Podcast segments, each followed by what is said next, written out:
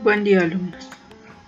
Continuando con nuestro tema, el papel de la revolución industrial del siglo XIX en el surgimiento de las ciencias sociales, un subtema que se deriva y que es de gran importancia son las características del capitalismo.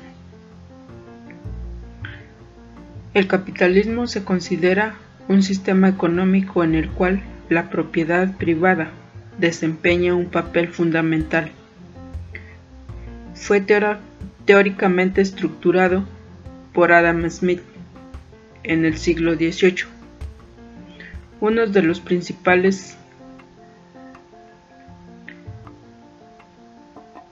principios fue que se incluía la libertad de empresa y de elección, así como el interés propio como motivación dominante, la competencia, la fundamentación en el sistema de precios o de mercado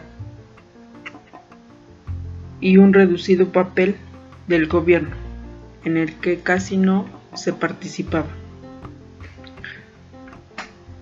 Dentro de este tema existen ventajas y desventajas. Las ventajas son generar riqueza a través de la producción, derechos individuales y electorales, propiedad privada, libertad y el libre mercado. Desventajas. No provee necesidades básicas explotación laboral y desempleo, competencia por el dinero, desigualdad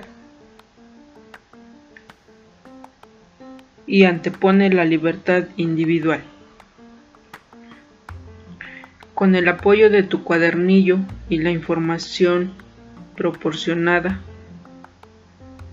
realiza un resumen en tu cuaderno.